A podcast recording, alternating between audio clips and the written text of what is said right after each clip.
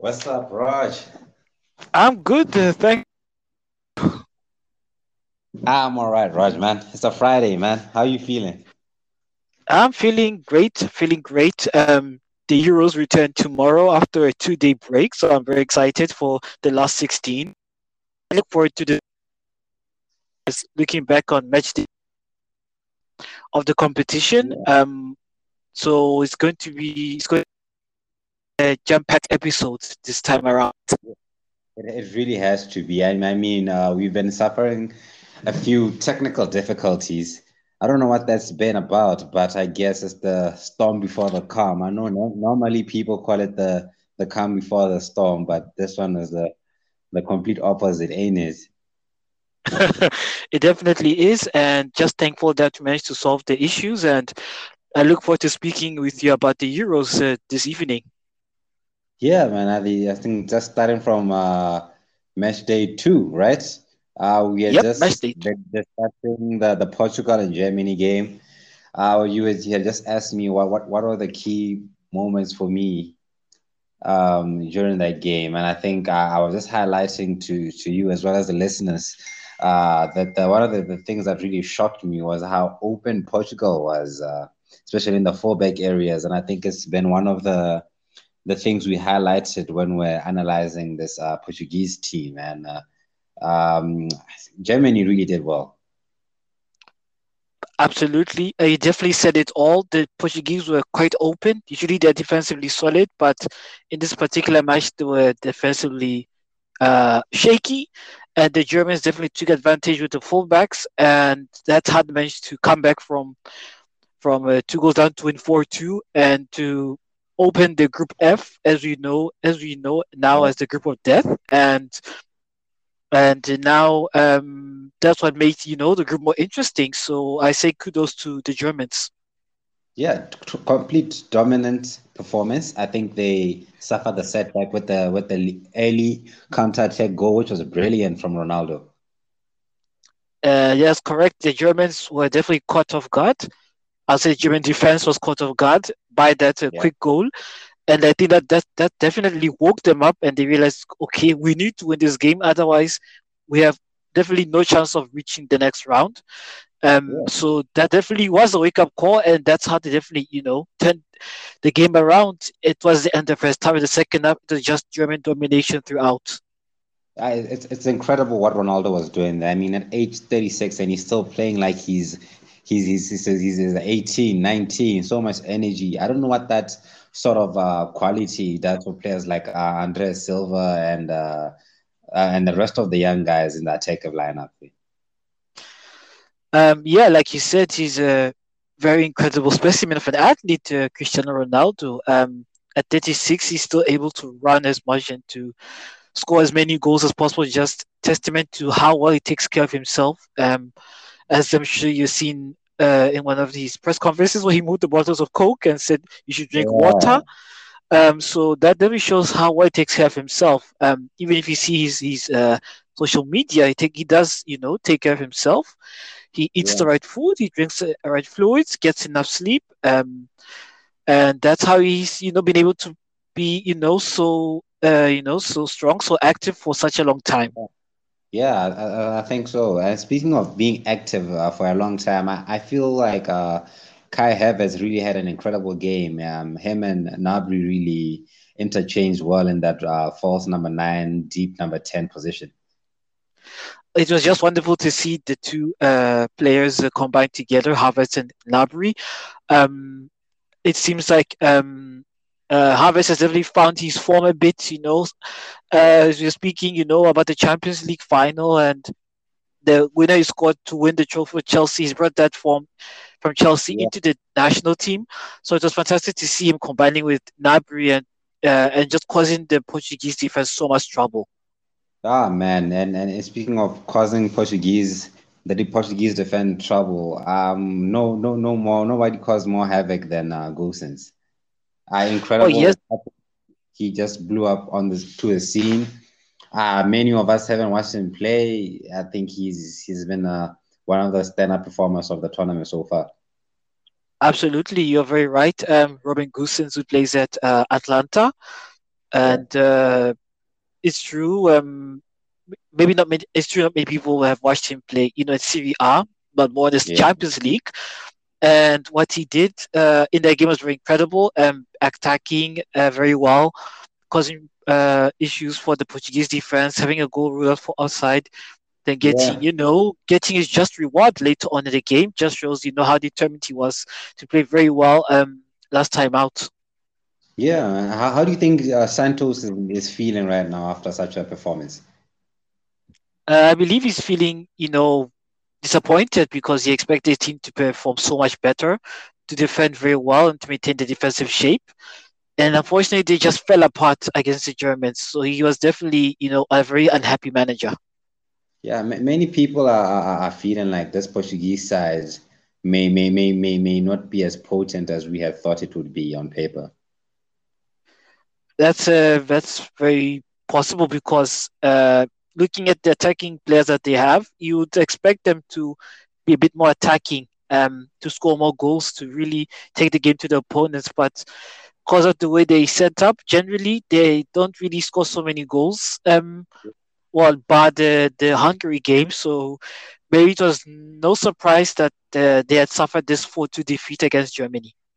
Yeah, and speaking of goals, we're, we're, we're seeing a shock, shock, shock, shock, shock, shock, shock, shock from two teams here, from England and the Spanish side. Uh, although Spain, the Spain side in the last game really had an impressive uh, uh, margin, but they've seemingly been struggling for goals. And England as well. Uh, if you picked up the the Scotland game, were really, really, really poor in front of goal.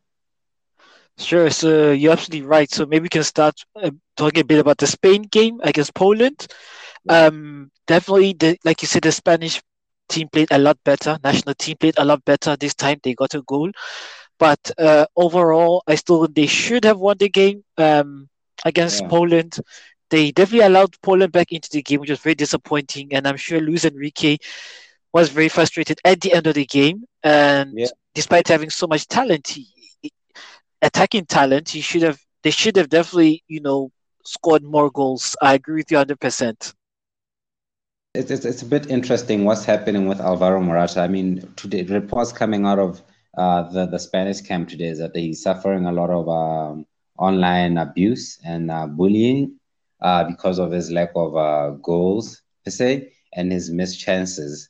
Oh, I don't know. Football is tricky.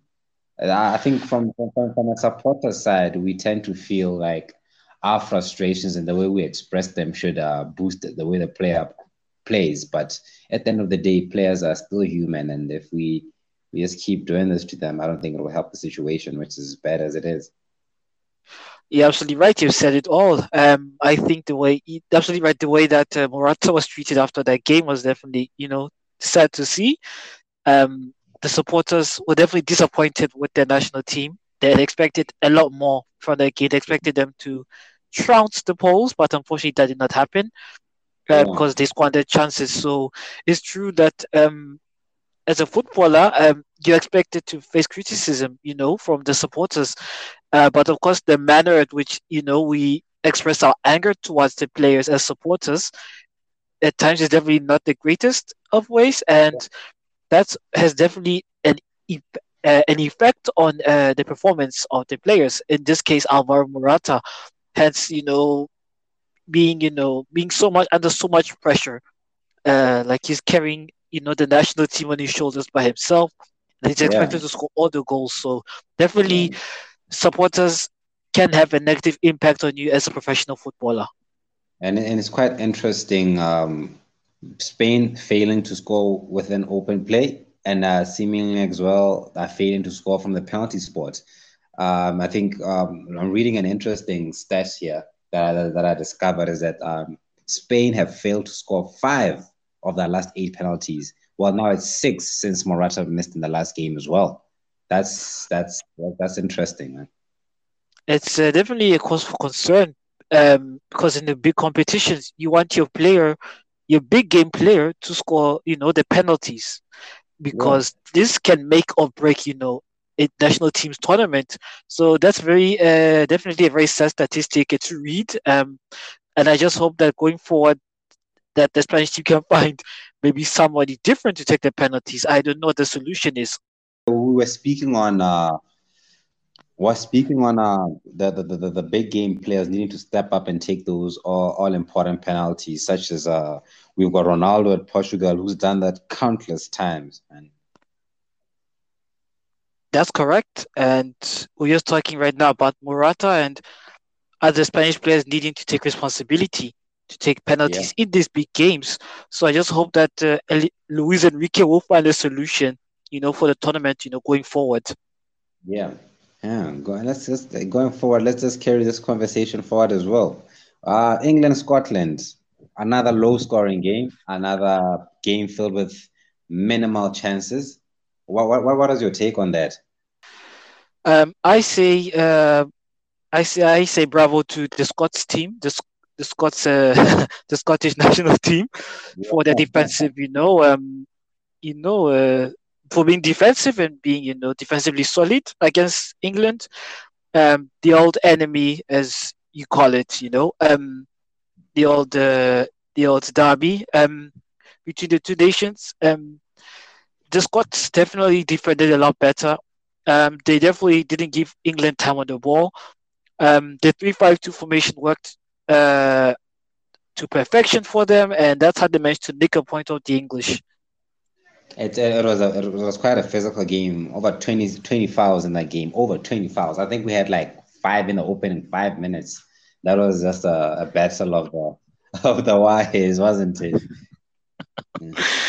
You're correct about that. Um, definitely very physical. It almost yeah. was similar to watching a Premier League game, and it was definitely a hotly contested game between two sides that wanted, you know, to gain some points and try to qualify for the next round. And the Scottish approach was definitely the perfect one. I think uh, they'll be the happier of the side. The English will definitely have felt hard that by, despite having the chances, uh, despite and not really, you know, making the most out of them. So I think the English should be a lot more disappointed uh, than the Scottish team for sure. I think there's there's a lot of uh, disappointment going around the the English camp as well as back home in England.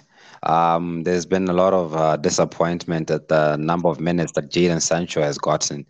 Um, widespread cries to to sort of maybe replace Foden and fit in Sancho, who's got an impressive um, scoring and assisting record back in uh, Borussia Dortmund.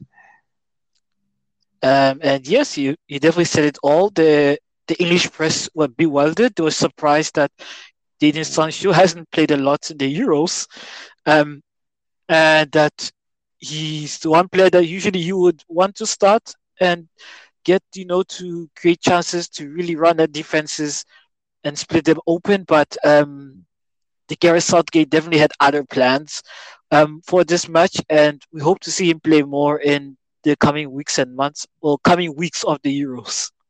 And there's so much scrutiny when it comes to Southgate. I think he he did come out and try and save the situation in the press conference, where he was uh, captured as saying that um, a lot of the players in the squad, um, and I'm paraphrasing here, that are that are a bit inexperienced.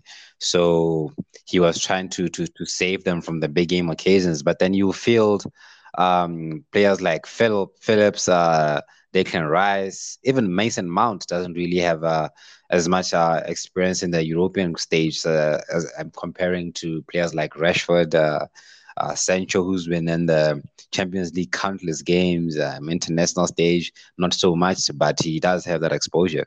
What, what did you think of that comment? Did you think it was a PR stunt gone wrong, or he's misinformed? or maybe we just didn't interpret what he was trying to convey properly? Wow, that's a very tough question to answer. Um, for me personally, it was a PR start gone wrong because for me, that's really not an excuse for not playing Sancho.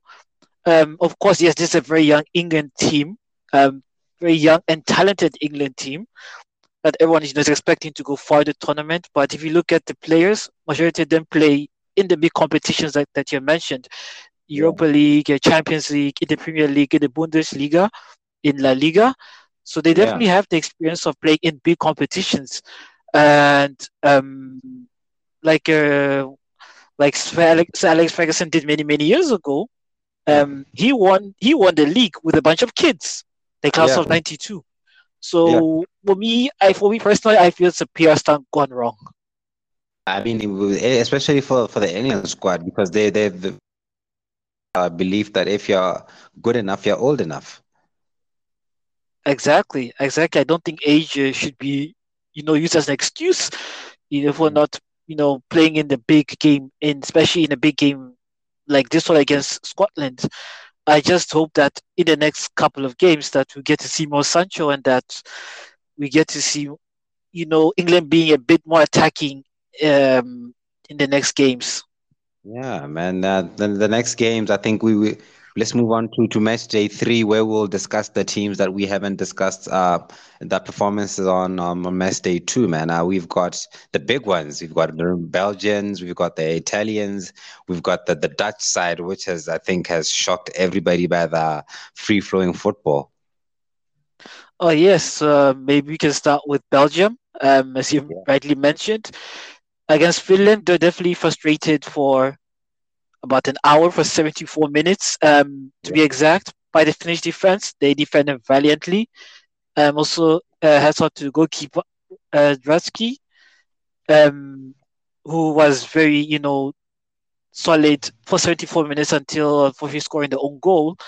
So just testament to how you know the Finnish side sets up against Belgium by not giving them space by having two blocks at at some point at one moment to at least two maybe three different defensive blocks just defending against uh, Belgium. So I say hats off to the Finnish side for you know playing valiantly for 34 minutes, uh, but unfortunately um, they weren't able to hold on, and the quality of Belgium just showed, and that's how they won uh, 2-0 the mood back back where you are then then Belgium must be quite buoyant, man. We've we've seen dominant performances week in week out from the from the Belgian side. Lukaku consistent. Uh, Eden Hazard looks like he's coming back like a house on fire. Kevin De Bruyne doing whatever he, he knows how to do best. Um, defensively, they've been solid. Denayer, uh, I feel like he's he's really stepped up to the plate. Uh, Courtois hasn't really been tested as much as uh, we had hoped but uh, he's been quite solid as well. And you said it all actually. Um, the camp, the confidence, sorry, in in Belgium is very high, and rightly so because they have played very well. They they have been very good. They've defended pretty well. They've scored a lot of goals. They've been very solid and very entertaining to watch. So it comes as no surprise that the confidence is high in the Belgian camp um, going forward in the tournament. Yeah, Raj.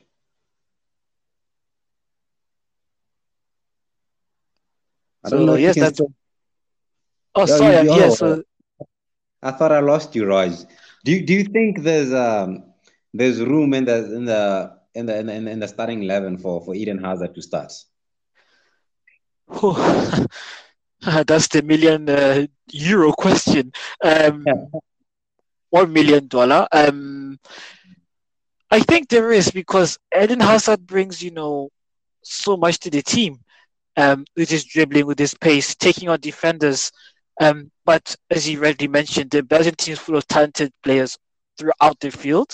So fitting him into the starting 11 is, you know, a big challenge. But um, seeing that he's really proven his fitness, um, if he did not start, you know, the next games, you know, for for Belgium going forward. Do you think, and I, and I'm asking this because you're, you're based back home. What's the general belief? Uh, is there are people anticipating that this one might be the the year to finally capture some some some some some silverware? Uh, yes, that's the that's the feeling here in Belgium. That this is the tournament for Belgium to win, to show that they and why they're the number one ranked team in the world. So the confidence is high here in Belgium for sure. The expectations that they'll go all the way to the final and win, whether it's against France or whichever other team, we, we shall see in the next uh, two weeks. Yeah, and do, do you think Lukaku will, will, will, will win the, the, the, the, the golden boot? Um, uh, personally speaking, I think he will for sure. I think he has the quality around him to provide him with the passes. And assist yeah. for him to score the goals. And I would definitely not bet against him, you know, winning a golden boot at the end of the Euros. Yeah, I think he's looked very, very, very, very, very impressive. Uh, controlled. Uh, he doesn't lose the ball.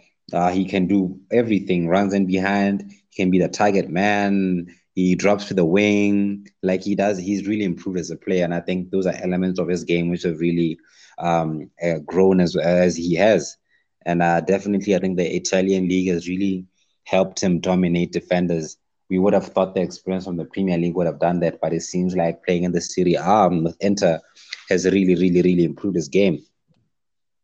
You're absolutely right about that. He has definitely improved since he moved to Inter Milan and what Conte, who's of course no longer the manager now. It's uh, um, Simone Inzaghi. Um, but uh, with Conte, he definitely helped to improve his game, as you said. Um, he's more clinical. He holds the ball better. His touch is yeah. not, you know, so heavy. So that's why, for me, he's been the complete player uh, this year, and definitely one of my bets to get the golden boot and to take Belgium, you know, very far in the Euros. Yeah, man, and, and team we all expect to go very, very, very far in the Euros is the French side.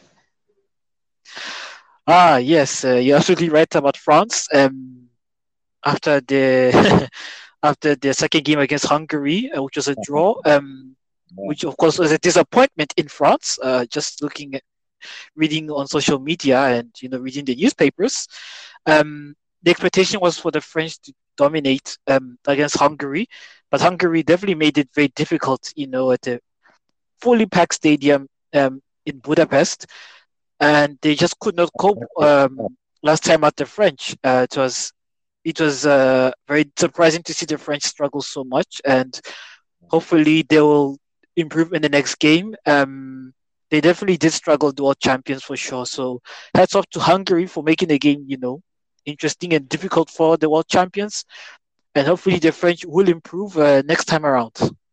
Yeah, definitely, and I think Mbappe is, has been having a an average an average tournament so far. I think the player that's really standing out on the, from the French side is uh that that that three, but uh, let's I'll say two, Pogba and Griezmann.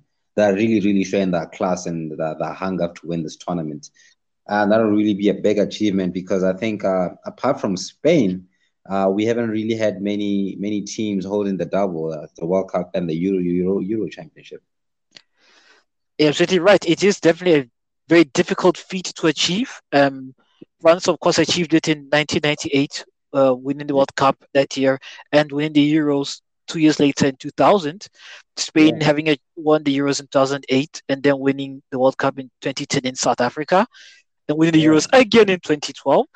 It just shows um, how difficult it is.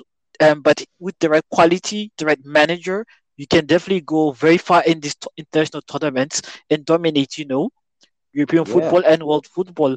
And that's what the French like to do again this time around. But it will definitely not be a walk in the park. Yeah, and I think uh, they have definitely have the right squad. Although they took a major, major blow as Dembele limped up with um, a, muscle strain. I'm not too sure of the nature of the injury, but uh, yeah, that was definitely a big blow from that side. Uh, definitely, it was. Um, I read that it was actually a knee injury that he he suffered, so he's now um, out for the rest of the tournament. Um, yeah. And definitely is hard. It's really difficult to see, you know, a player like Dembele, uh, who worked so hard to become fit and for the Euros, and came yeah. on as a sub, only to be injured again after yeah. playing. Uh, it's just uh, very sad, and I just hope that he recovers well. Um, but I look at the French side; they still have quality, and uh, so even if they lose they've lost already Dembele for the rest of the Euros, they still have quality to help them get, you know, all the way to the final. Yes, I think it's one of the, the, the best. I think it's the best squad in the in the tournament so far. I mean, look at looking at the players that don't start, and I feel like they could easily, easily get in the starting lineups for into the other teams. They've got the Giroud, the the Lemar, they've got Sissoko. Sissoko, I feel like he he peaked too early though, but uh, Coman as well, who came in in the last game and he was super explosive. I think he was robbed of a penalty there where Bruno fouled him in the area. What did you think of that uh, incident? Uh, yes, and you brought us to a very good uh, part. Um, interesting game uh, between France and Portugal.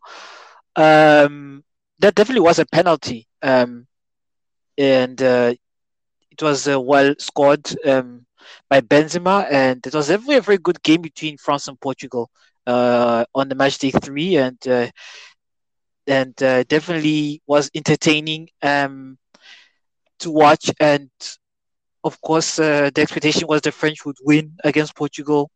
But yeah. the Portuguese realized at the same time, oh no, we need to get something as well, otherwise we'll be eliminated. So Group F was definitely very interesting on the very last match day of the group stage, and we'll talk about you know more uh, of the implications and the possible and the team in the last 16. But uh, for me, France Portugal is not definitely my game in the tournament or the group stage um, so far.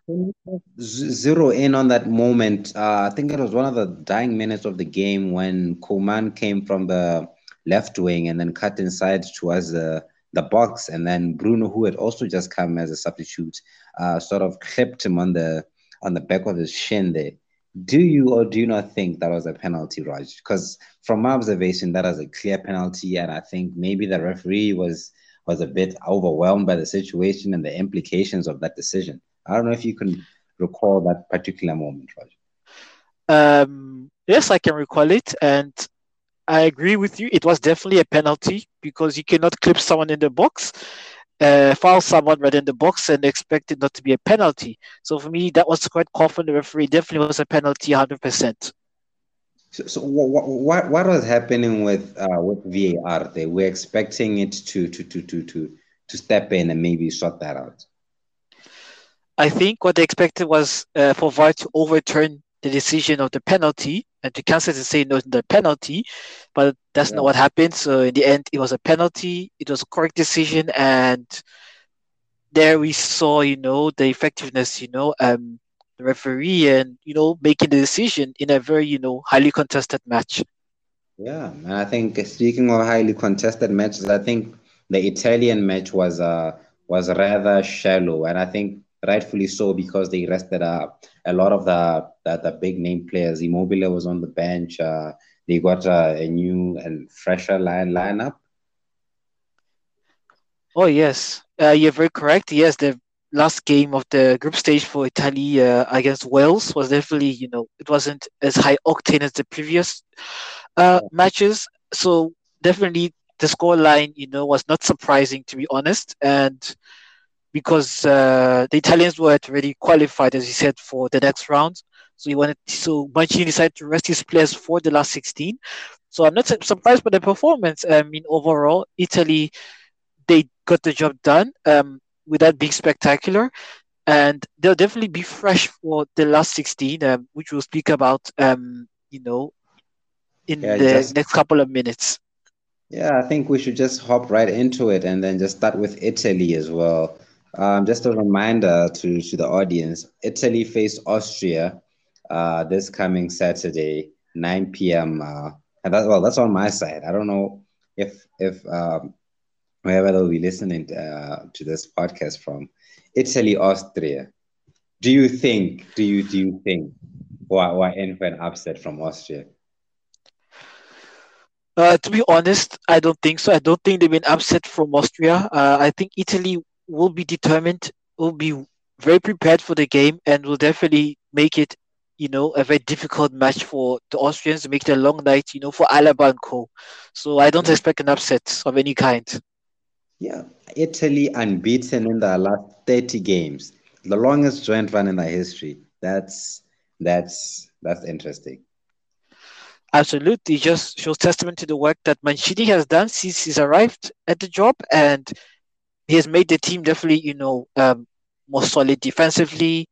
Also, the midfield is very strong, attacking. They are getting the goals. They're maybe not as entertaining to watch, um, you know, as Spain, but they are definitely effective, and that's what has helped them, you know, maintain this unbeaten record, and that's what's going to get them, you know, all the way in the tournament to push them all the way towards, you know, the final eventually. And you stress throughout the the, the podcast that these are your dark horses. Uh, I think if age doesn't come into play, although Arnautovic is also a bit agey, but uh, Italy is, is, is that game to lose. Uh, definitely correct. I mean, uh, if you look at, as you said in the previous episodes, the defensive uh, solidity of Chiellini and Bonucci um, has helped the Italian side. That experience has helped the team. And I think they definitely make it a very difficult, you know, evening for Marko Arnautovic um, yeah. on Saturday evening. So I would be surprised if Arnautovic, you know, um, makes you know makes a makes it a, very and Chiellini. I'll be very surprised. And that's if Chiellini starts because we do not have yet information on how long yeah. he'll be out. So yeah. hopefully in the next episode we'll have you know all the correct information about uh, Giorgio Chiellini. Right, great. What, what, what do you think of um, Sabitzer's uh, performance at this tournament? Um, for me, Sabitzer has been, you know, uh, lukewarm. He hasn't really um, entertained as much. He hasn't really been, you yeah. know, the player that we see at Leipzig um, this year. So for me, Sabitzer is having, I'd say, a lukewarm tournament. But maybe tomorrow would be his chance to show his talent, you know, on this international stage. Ah, definitely, definitely. Could you try put your head on the block and try to predict that one, Rose? I think uh, Italy will walk away with a with a big scoreline. I think the game will start out tight, and then uh, as it fizzles out, uh, I think the the the yeah, and and and and early first half go for Italy, and I'm using my prophetic hat here. And then as the game wears into the dying phases, uh, Italy will get two more and walk away three no winners. But what's your prediction for that one, Roger? Uh, my prediction is also a 3-0 win for Italy. Um, I think they definitely control the game from the first minute to the last and make it, you know, a very long evening for Austria. Yeah, yeah, yeah. It's, going to be a long evening for the Czech Republic as well. They they, they face uh, the Netherlands squad on the on, on the following Sunday. um, now that's another interesting interesting game to watch. Um, as well this coming weekend. Um, Czech Republic versus the Netherlands. Um, it's definitely interesting to see how um, Frank uh, De Boer will prefer his will prefer his side um, against Czech Republic because the Czech Republic, as we have seen in the Euros, they're very compact, 4-4-2, will not give you know the Dutch you know a lot of chances to score. So it'll definitely be interesting to see how the Dutch will counteract you know the defensive stubbornness of the Czechs. So yeah. an interesting game to watch. In, in our first episode, we, we, we talked about these two sides' history in, in the international stage. We talked about how Netherlands has sort of fizzled out, but now they seem to be uh, uh, uh, uh on a rise again, and how the Czech Republic on the co- complete opposite trajectory. Could this be the moment when the Czechs disappoints the nations? Well, that's a very difficult question to answer, to be honest. Um, said um, the Czechs have struggled in previous uh, tournaments, uh, European Championship tournaments, and they've also struggled to qualify for the World Cup, uh, previous World Cups. But looking at this team, I think it's a very strong team. I think they'll want to be, they'll play cautiously. They're not going to go all out attack, and they definitely want to go far in the tournament. But facing this young, uh, flamboyant Dutch side and often defensively shaky side, uh, Dutch side, if I may add, um, it's going to be definitely a complicated evening for the Czech Republic, but um, it definitely will be, you know, very interesting game to watch tactically um, on on Sunday. It, it's very hard for me to to actually analyze the the Dutch squad's uh, tactics because uh, we talked about how the, that is a young squad, and I think it's starting to show in terms of that game management, and that that, that leaves me worried a bit uh, that they they don't really control games as much as they they should. It's a bit disappointing looking at um, Wijnaldum in the middle of the park, Frankie De Jong who plays with World Cup midfielders like uh, Busquets at Barcelona and the likes of Messi, and yeah, it, it, it, it's a bit it's a bit concerning. Um, the amount of pressure that the Ligts uh, and and and the Blinds and the, and the Dumfries often find themselves in. They're always backpedaling uh, facing towards goal. Why, why, why, why is that the case, Raj? I believe that's the case because they don't have um, a strong defensive midfielder that can really protect the defense. If we look at the Dutch teams of yesteryear, Um, you had Nigel De Jong, you had Mark Van Bommel, who would, you know, would put in tackles and, you know, try to protect the defense as much as possible. But now looking at this current uh, generation, I don't think they have that defensive midfielder that, you know, that has that bite, that has that bite to the midfield in that will go and tackle um, and protect the defense, you know, um, for over 90 minutes. So that's where I believe, like you said, the Dutch could be exposed in the midfield. Um, so that's where the game will be won and lost for me um, on Sunday. So I just hope that the the Dutch side defensively will be solid, will be ready um, for the Czech Republic. But for me personally, um, the game will be won and lost in the midfield. In the midfield. Yes. Uh, let's talk about the the attacking midfield of the, of the Dutch side. Memphis Depay, incredible performance at this tournament. And um, oh yes, I'm, he's I'm, played very well. He's I'm sorry, sorry, sorry. I was just saying. Um, I'm sure we're all aware now that he's uh, recently finalized this move to the to the, the Camp Nou, where he'll be playing against other great players such as Aguero and Lionel Messi. Uh, I think his confidence would be all the way up, and then he'd be expecting to to to to, to get a top top top class uh, performance at this at the rest of the games. Well, the next game really is what they'll be thinking about at this tournament. Uh, you're absolutely right. You said it all. Is it's now is no longer you know breaking news. Memphis Depay has signed a contract at FC Barcelona for two years um, until 2023, and he would definitely want to show in the rest of Euros, you know, why he he was chosen to sign for Barcelona and why he is a top player that we all believe that he is. You know, looking back at his playing days at PSV Eindhoven. So I think the Dutch in the Dutch national team, we definitely want to show his talent, especially in the Euros. And so far, he's looked good. He's playing pretty well, and we hope that you know it will continue against the Czechs uh, on Sunday. Yeah, yeah. So, what, what are your predictions for that match, Raj? Uh, I'm seeing uh, I'm, I'm seeing another 3 0, 3 1. I think I'll give the Dutch uh, a 3 1 win over the Czech Republic team. Oh, that's a very ambitious score. Um, I think it's going to be quite tight. I think it's going to be very tight between the two teams, and I am going to slightly give it to the Dutch to be a win for the Dutch. Ah, uh, 3 2. Of course, they're going to concede. well, yeah, definitely. I mean, uh, the defenses look shaky, but we, we won't know until we watch the game at the weekend. Yeah, and, and do you think uh, of of speaking of defenses that will concede, do you think the Croats will be able to to, to keep out the Spanish team? well, that's that's a that's a very good question.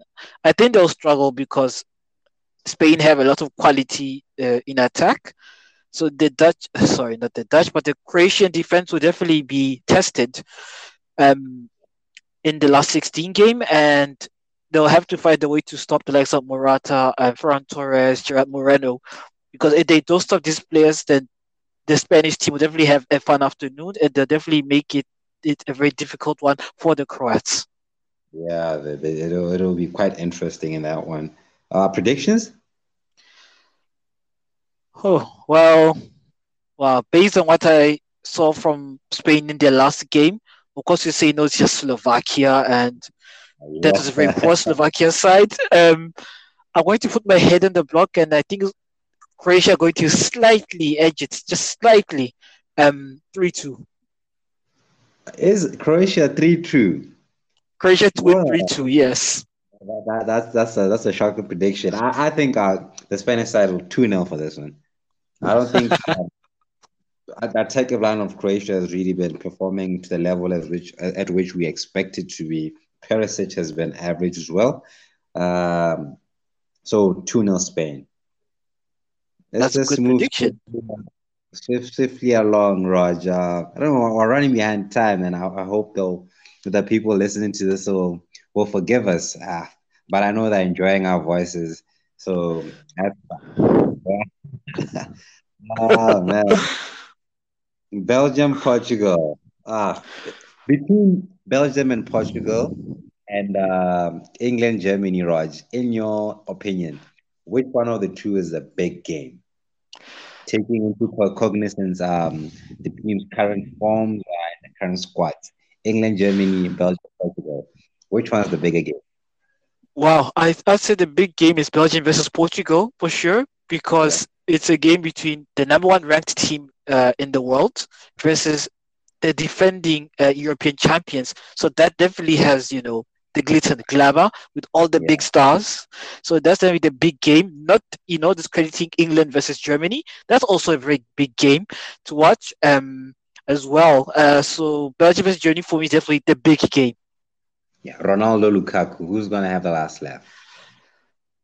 Wow. Um, I'm going to put my head on the block and say Lukaku. I think Belgium are going to edge that game just slightly. Um, I say slightly because the Portuguese also have good, you know, attacking players, but it will depend yeah. on how uh, the Portuguese set up. So, in terms of uh, score prediction, I say Belgium will win uh, a three-two against Portugal. Three-two. Wow, it's an interesting game, though. It's an interesting game. Portugal certainly can can can get at Belgium, and Belgium can likewise do the same. They've got De Bruyne, they've got Hazard, they've got Lukaku. It's it's it's, it's tough to predict and it's, it's, it's tough to predict a low scoring game. It's also tough to predict a high scoring game. Um, I, I, know Portugal's recent results, uh, especially against Germany, were poor, but uh, the defensive record, um, I think it speaks for itself. It's been quite solid. But yeah, I think Belgium will, will, will, will just snatch this one with the with, with a one 0 one 0 with a one 0 the narrow one 0 win uh, yeah, I can that I can accept. You know, as a Belgian uh, supporter, yeah, I can accept a one 0 victory. I'll take that any day. yeah. what what what attracts you to Belgium, Roger? What, what what do you like about that style of play? I like how they play three four three um, with yeah. wingbacks. The fact they have a solid defense with um, uh, Vertonghen on the left, Alderweireld on the right, and yeah. Boyata in the middle, you know, to be the defensive, you know, linchpin. Yeah. And the wingbacks, Tchouameni on the right, um, Thorgan on the left, and the midfield of um, De Bruyne and uh, Witsel. That's just quality. And you go up top, you have Lukaku as your number nine, you have Eden Hazard, yeah. and you have uh, Carrasco. So it's just it's just quality all over, and that's what you know I like about the Belgian team. And even looking at the bench, they have still top quality players like Jeremy Doku of Rennes, um, who can yeah. come on and who can dribble and who looked very good, you know, in the last game against Finland. So for me, what I appreciate about the Belgian team is the quality that they have all over the pitch. It's just incredible yeah. to see. Ah, honestly, honestly, honestly. Ah, man, no, no, no better squad to have a uh, to have more quality than France. I think can, uh, let me just start this conversation by asking your prediction for the French, the French versus the Swiss. Who do you think? And I'm saying this sarcastically. Who do you think is going to go through in this in this matchup, Raj? uh, definitely France will go through for sure. I think their quality, well, not even I think, well, definitely their quality will be too much for the Swiss. So France will go through and they'll win 2 0. Yeah. And who do you think is getting those goals? terms of goals, I'm hoping Mbappe will get a goal and Benzema. Yep. Why do you think Mbappe hasn't hasn't hasn't given us something yet, Roger? Is it difficult to play through European stages, or there's been a, a greater focus on blocking his spaces? Because what I've observed is that uh, all of all the fullbacks have the support of the centre back as well as uh, the defensive on one on him. I believe it's the teams have you know have blocked him, you know, um, in terms of, you know, him finding spaces to run and run at defenders. So that's why he has struggled so far um, in the tournament. But I do believe that now that, you know, the Euros have started, because this is the last 16, he will want to play a lot better. He want to show his talent on the international stage. And I think that's what he'll definitely do in the last 16 against Switzerland. Yeah, for sure, for sure. Uh, so you're predicting a, a French win? 2 0. A French win 2 0.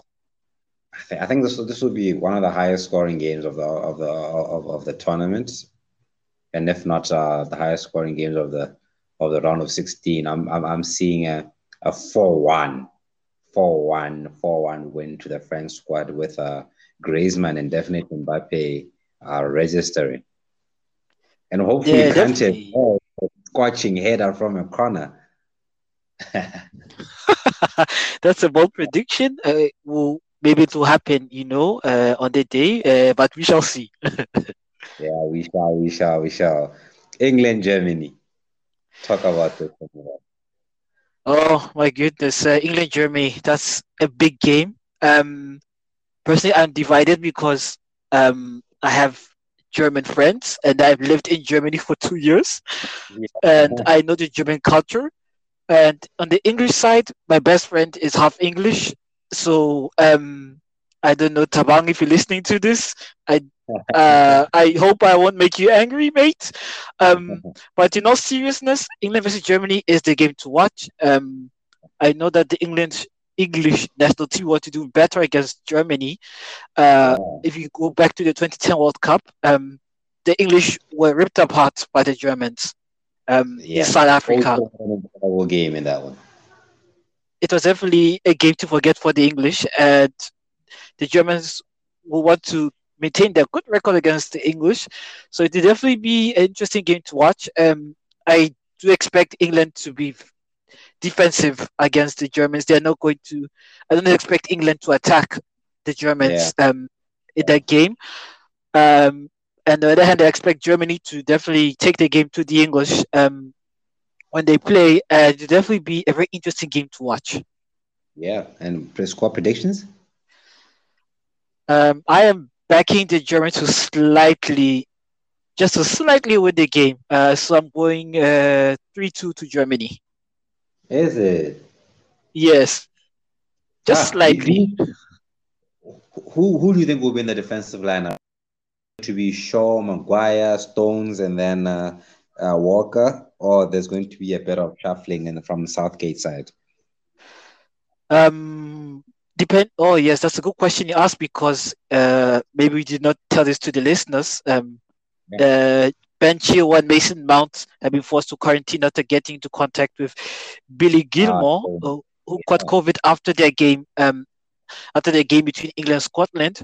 So I would definitely not be surprised to see Shaw in the starting lineup, Maguire as well, um, John Stones and Kyle Walker on the right.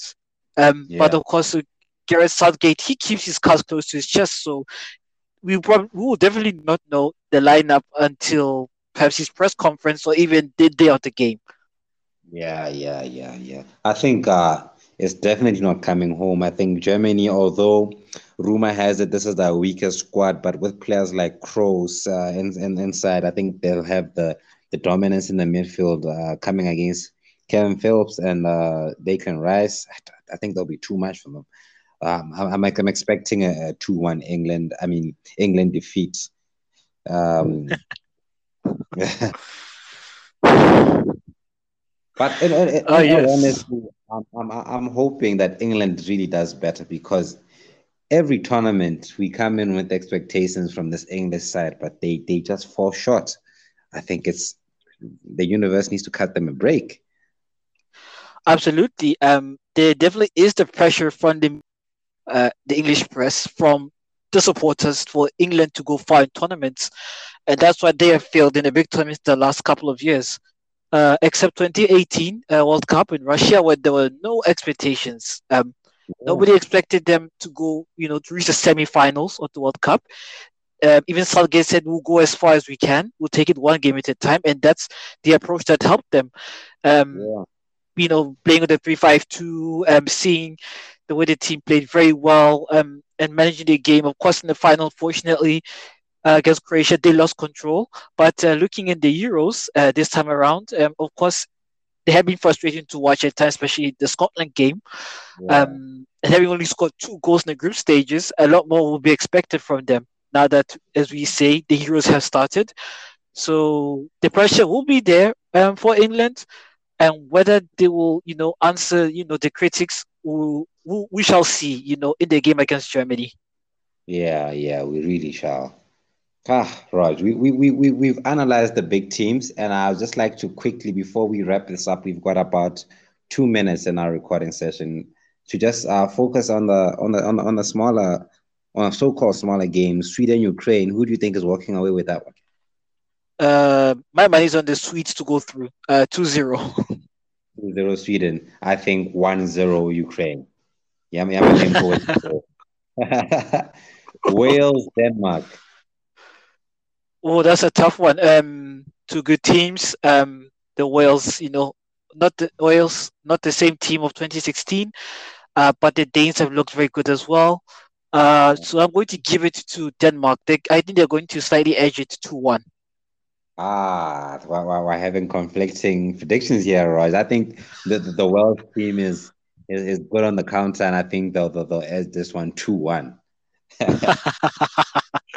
it's good to have conflicting, you know, results, uh, predictions rather. So why not? It, it makes the podcast very interesting. Yeah, for sure, Raj. And I think it's been one of the a very interesting podcast between you and I. And I don't know if you have any, have any final words. Um, on my end, I just say I just can't wait for Saturday to finally watch the last 16 and to see who's going to go all the way to the final on the 11th of July. Uh, that's all I have to say. Yeah. I think, uh, well, let's keep in touch. I think our next uh, discussion will be next week, uh, Wednesday or Thursday, uh, after the matches. I think the final match of the of the round of 16s uh, is the Ukraine versus Sweden game, which is on the on Tuesday, the 29th of June.